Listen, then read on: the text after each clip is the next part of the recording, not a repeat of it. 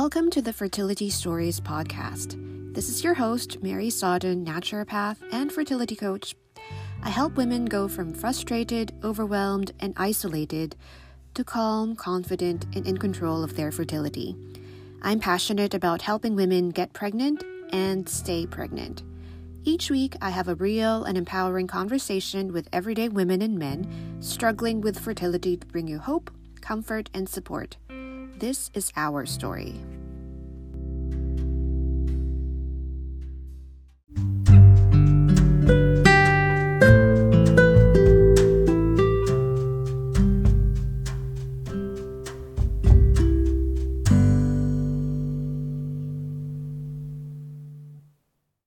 Welcome to the Fertility Stories podcast. Hi, thank you so much for having me. Oh, thank you so much for being here, Quashonda. Can you Absolutely. Tell us more? Can you tell us about yourself? Sure. My name is Quashonda. I was born and raised in North Carolina. I am married to my high school sweetheart, and we have an 8-month-old baby.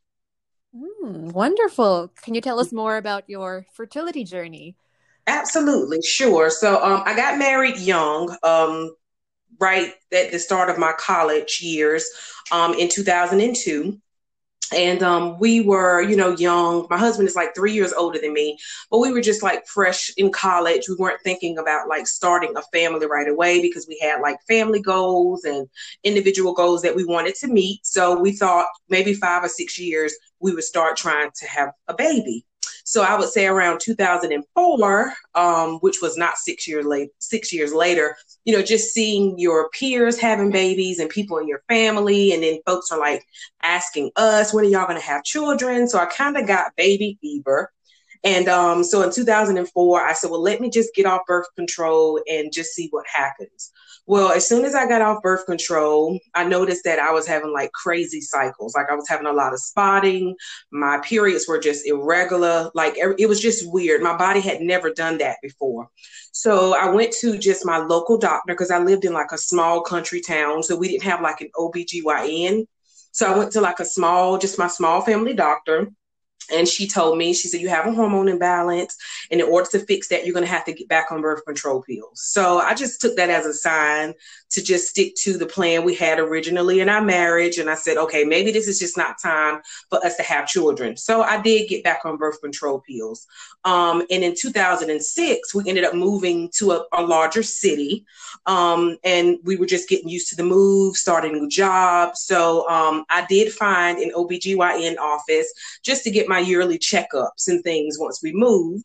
And when I visited her, she asked me about my family planning, and I told her just history of what happened when I got off birth control pills. And so she told me the same exact thing. You have a hormonal imbalance.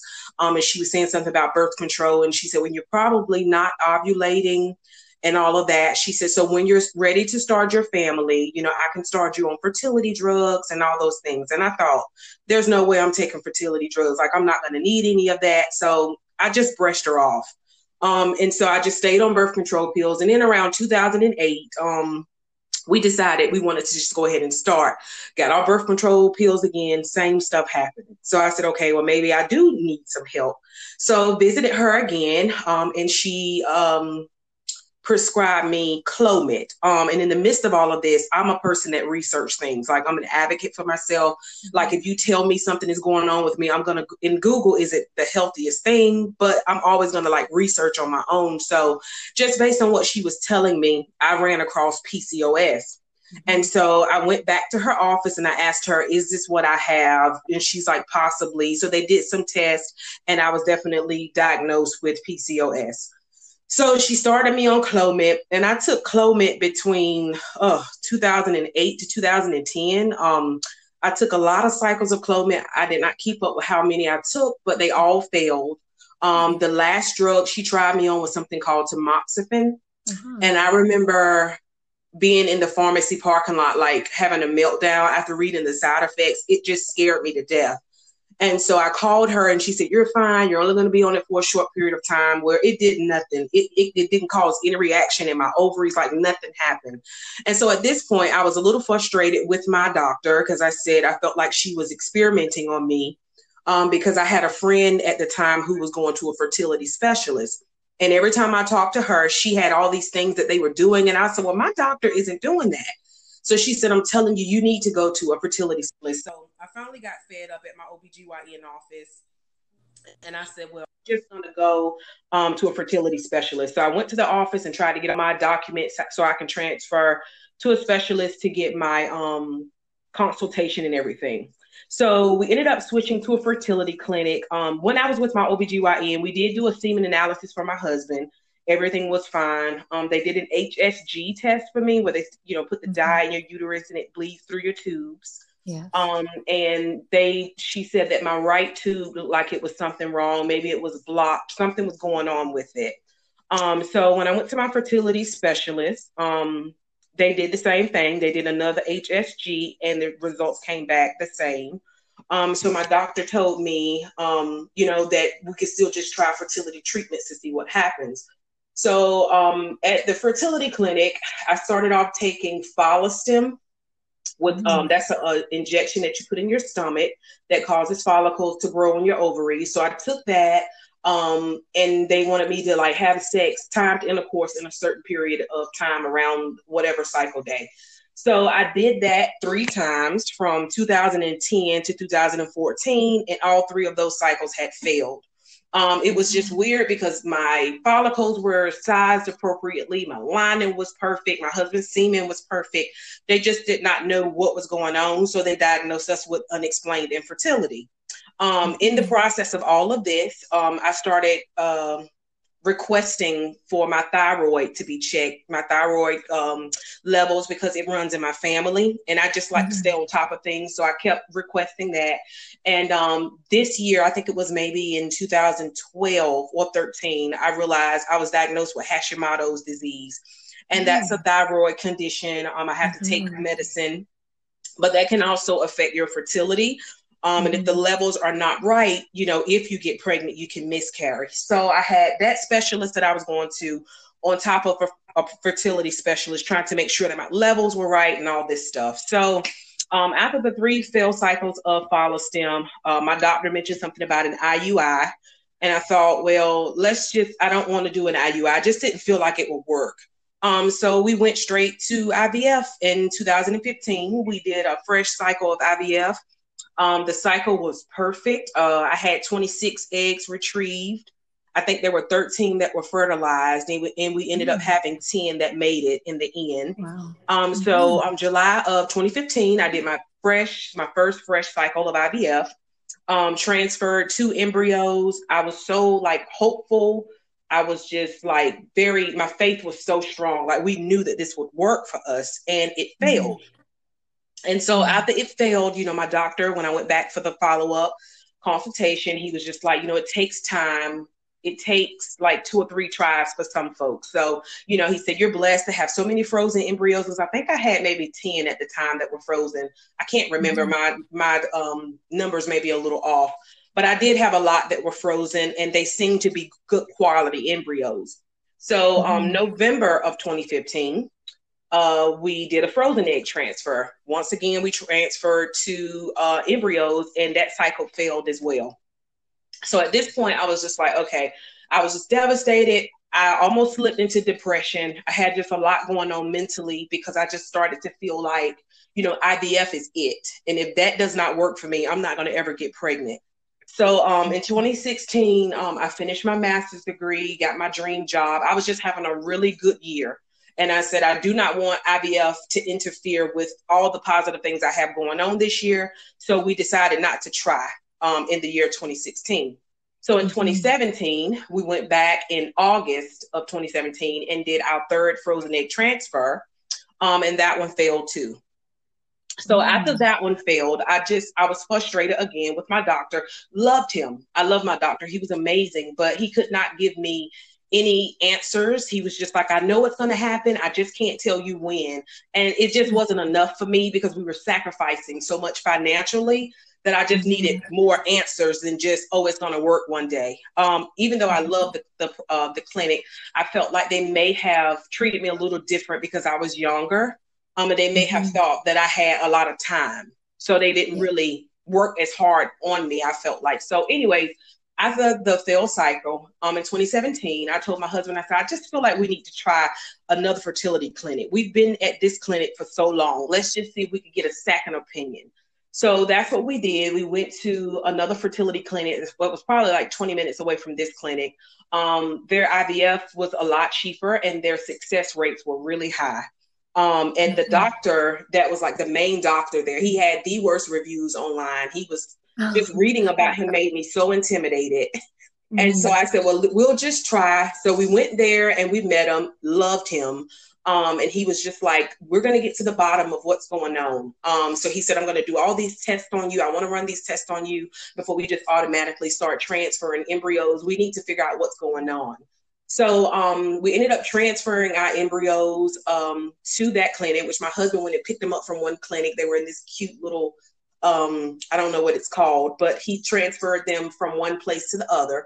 And so we went possibly, it may have been July or August of 2018. And he wanted to do like another tube check. So this time he didn't do the HSG. He didn't do the one with the dye. He did something, I think, with saline. And he was just, he had me on the table and he was just, you know, checking me. And he said, it's nothing wrong with either of your tubes. The saline flushed right through both of them. Like nothing is wrong with either of them. And it was really strange because I had had two tests prior to that from two different doctors and I had the same results. So when I got up from the table and we were walking to the car, I was telling my husband, I said, I feel like if my tubes aren't blocked, I feel like I can get pregnant. Because my husband had always told me all along, I feel like this is going to just miraculously happen for us, like without IVF. And so I said, well, let me just look up like natural supplements, natural things that I could do to get pregnant. So I had ran across Pregnitude, which my OBGYN had told me about Pregnitude years ago. I had purchased it, used it for like a week and just didn't deal with it anymore. So this time I had like this benefits card at work where I could like purchase certain stuff, and I had the money was running out by a certain date. So I said, well, let me just go and buy like 3 boxes of this Pregnitude. So I started taking Pregnitude October of 2018. And after the first box, I had a period, which was shocking because I either had to like take Prevera or get on birth control to have like a regular cycle. And so my cycle started at the end of the first box. So it encouraged me, of course, to keep going. So November, I took another full box, period came on again. So I said, well, let me just download an ovulation tracker app on my phone and let's just see. I said, I really want, because the Pregnitude is like a supplement. It has like myo-inositol and folic acid. And you just pour it into a glass of water and you take it in the morning and I think at night. You take it twice a day.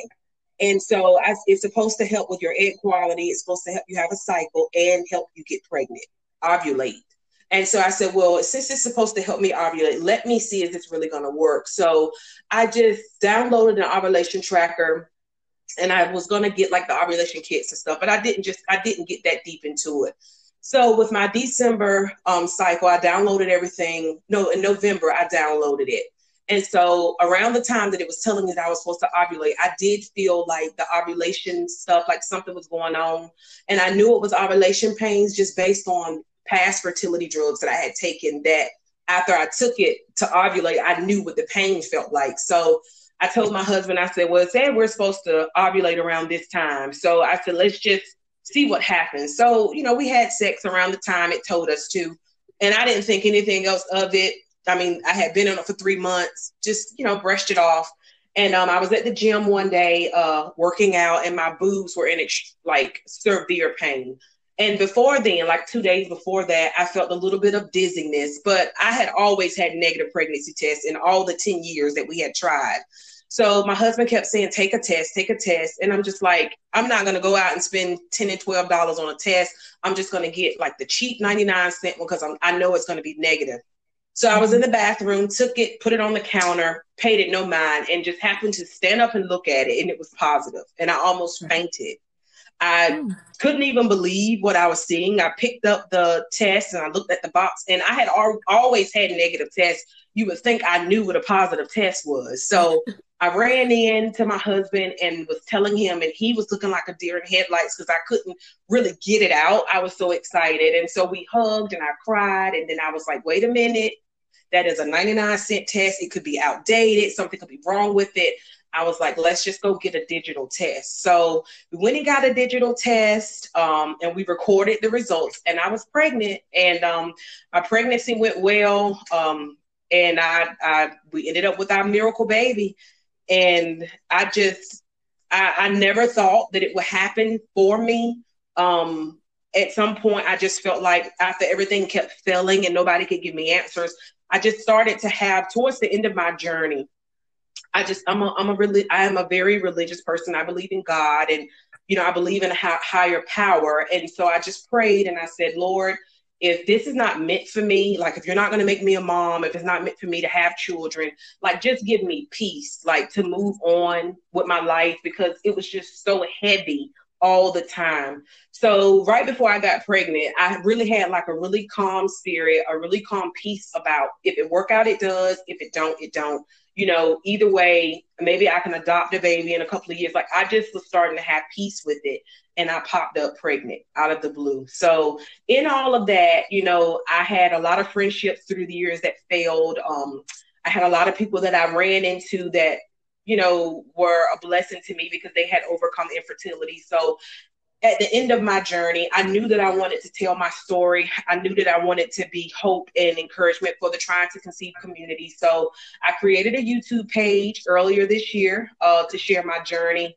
I have like 2 or 3 videos where I talk about my IVF experience and just what, you know, how I got pregnant and everything. And then I knew that I wanted to interview other women who had success stories or who just wanted to break their silence about this painful infertility journey. So I created a podcast similar to what you are doing, and I interview women and allow them to come on and share their infertility stories to be encouragement to others. So that's just basically my story. I'm just blessed to be a mom, and I am just praying for every woman out there who has that same heart. Wow. Wow, wow, wow. That's amazing. Yeah. I have a few comments on that wonderful story of yours. You are an amazing advocate for yourself. Number one, you consistently persisted to ask the doctors for more and more and more testing just to get to the bottom and root of what is going on. And number two, with the Pregnitude, that is so interesting that you got pregnant after you took that. And that is so interesting because when I see patients naturopathically with PCOS, one of the supplements that I do prescribe for them is myo-inositol, which is in the Pregnitude. And it works so well for women with PCOS who are also undergoing fertility issues. So I definitely think that taking that supplement really helped. And obviously it did because you got your miracle baby, which is amazing. I have a question. In the 10 years that you were trying to conceive with your husband, was there ever a point where when you got invited to baby showers or you saw like Facebook announcements of pregnancy announcements or you know, baby announcements, did it ever like make you feel sad or depressed or hopeless? Oh, yeah. I talk about this in one of my YouTube videos. I went through stages of grief in my infertility journey. In the beginning, I would say when I was still trying to like discover whether I could get pregnant or not, before the IVF and all of that, I'm just like the family member that hosts baby showers. You know, I hosted a lot of baby showers for my family members. It did not like bother me. I think it started to really bother me when my IVF started to fail. I took a lot of breaks off social media. I would deactivate my accounts for a couple of months just to get to keep my mental state intact. A lot of baby showers, I just didn't go. What I would do is just send a gift and just say I can't make it. A lot of people didn't really know my journey. I didn't open up to a lot of people. Some folks I did, some folks I didn't. But I just didn't go. I felt like my mental health was what I needed to deal with. And I wasn't going to go anywhere that I had to be like sad or depressed when I left. However, my brother's wife She had a baby in 2018, right after I had a failed fertility cycle. And my brother kind of knew it was rough for me, and they were having a shower. And my mom don't really drive long distance, and he couldn't pick her up, and they really wanted her to be there. And they were kind of looking at me to bring her. And then they said, well, if you don't want to come, I understand. But I mustered up the strength. I was so proud of myself. I mustered up the strength, and I took my parents, and I was there, and I was active. It did not make me sad. Like, that was the first time that I had been to one in a very long time. And I didn't leave as sad as I thought I would. Mm-hmm. Wonderful. How did you cope with all the failed transfers before you got pregnant? I would just, like I said, I'm a very religious person. I believe in like prayer and God and a higher power. And I just, like I said, I would deactivate my accounts. I had created a prayer room in my home. I would go in there sometimes. I couldn't pray at all. I would just go in there and I would just cry and just like find scriptures in the Bible related to my condition and post them on my wall. And I mean, I allowed myself to grieve. My husband was oh my gosh, he was a rock for me. My family was a rock for me. And it was like, even though it was like a stab, eventually I would muster up the strength to try again. So I got through it just by friends, family, prayer, church, just like my religious beliefs got me through it. Wonderful. How did this journey affect your relationship with your husband? You know what? It's weird because it really didn't. It didn't affect our marriage too bad. It kind of brought us closer. We vowed to each other that we would not allow infertility to take over our life. So every year we would fly out to a resort overseas. We made sure that we celebrated every wedding anniversary. I was depressed because it reminded me of another year. We were married for 16 years. Before we had our first child, because we married really young. And so, I would, every anniversary, I would feel sad, and he could tell, and he was just like, nope, not today. Get up. We're going to go have a good time. My husband, I was worried about him throughout the journey because he did not show his emotions a lot. And I knew that he had them, but he just would not show them in front of me. He was always so strong. And he thankfully found a friend of his who was married. Him and his wife, the guy, his friend and his wife had went through infertility for a long time. So he told me that he was using that guy as an outlet to talk to. And so that was helpful for me, but it kind of just brought us closer together. We were determined that we were just going to fight through it together. And we just made sure we did things that made us happy. We took a lot of vacations. We just, did a lot of things to bring joy into our marriage, and we didn't allow it to like overtake us. But I developed insecurities. I would tell him all the time, I'm your wife and you could just go lay up with any other woman and get her pregnant. And I can't give you that. That just the insecurity of that would like eat me alive sometimes, but we got through it. Wow. Yes, you did. Well, that's great. How has this journey changed you? I feel like, while I was going through infertility, I could see that it could either make me bitter or better. And I had to choose which one I wanted to be. And I had my days where I was very bitter. I was jealous. I was angry. And then I had to like snap out of those things and realize, although I did not have a child, I had so many other blessings. I had accomplished so much in my life. I am just like an encourager. So many people look up to me. I'm always there to like help people. And I just had to realize that not having a child did not define who I was as a person.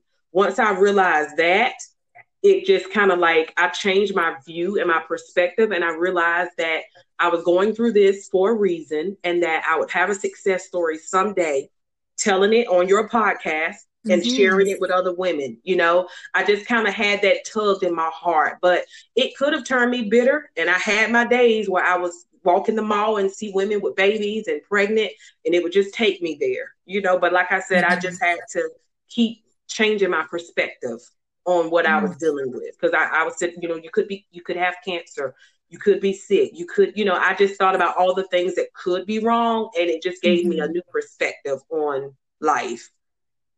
I love that. Bitter or better. Yeah, I love it. what are the top things that you do consistently for your health? Well, I, in the process, when I was going through infertility and found out that I had PCOS, I started to become like heavy into fitness, and I changed my diet. I really made like a lifestyle change. I like totally cut out certain foods, but I'm not like as perfect with that as I used to be, especially in quarantine. I'm struggling. But I got licensed to teach Zumba in the midst of it. And so I started teaching Zumba classes and going to the gym 3 or 4 times a week. And that helped with my mental state as well. Exercising was very helpful. I would always feel so much better after exercising. So, and for my health, just basically my lifestyle change, making sure I'm eating healthy and exercising. That is so good. And it definitely worked because now you have your baby. Yeah. Yeah. What is your advice or message to women out there struggling with infertility? My message to someone who is struggling with infertility, I mean, you will hear everybody tell you, like, don't give up. Mm-hmm. And that's just the most thing I can say is, like, don't give up. If it's something that you want, keep going after it. I also would like to tell them that it's okay to be jealous. It's okay to have all those feelings. You need to make sure that your mental health is intact. I did not go and see a counselor or anything like that, but if that's the thing you do, you need to make sure that you're going and sitting down with someone and talking, and just kind of in the midst of what you're going through, try your best to change your perspective and just think about there's always someone worse off than you. I went through infertility for 10 years, as I said before. But in those 10 years, I did not suffer loss of children. Mm-hmm. And to me, like some of the women that I have talked to on my podcast who have lost babies at 20 weeks and things like, I can't fathom, mm-hmm. the pain. And so to me, if you haven't lost and you haven't been through things like that, you still have to be thankful in a sense. Like we all have something, if we dig down deep inside, we all have something to be like thankful for. So that's the only thing I can advise people is just don't give up, take care of your mental health. Social media, get off of it if it's too much. I deactivate accounts. I have my personal pages are deactivated right now because it's just too much going on in the world. And I just refuse to keep scrolling and seeing so much stuff. And it's not good for my mental health. So I get off of it. And you don't have to attend baby showers. You don't have to do anything you don't want to do. Like your mental health is what you are responsible for. Yes. That is great advice for anyone going through infertility. Mm-hmm. How can people reach you? Like, what's your YouTube channel name and your Instagram handle so people can follow? Okay, so I have my YouTube page is under my name, Quashonda Everett. And my YouTube is Journey to Motherhood Podcast. That is the podcast Instagram account. You can also find my podcast on Spotify. If you want to like contact me outside of social media, my email address is qeverett@gmail.com. Awesome. I'll have all of those in the show notes, so anyone who wants to follow Quashonda can find it there. Thank you so, so much, Quashonda, for taking time to share your incredible journey of you and your miracle baby. That's wonderful. Yes. Well, thank you for having me. I really appreciate it. It feels weird being on the other end of the podcast, but it feels like a relief. I'm excited. It was fun.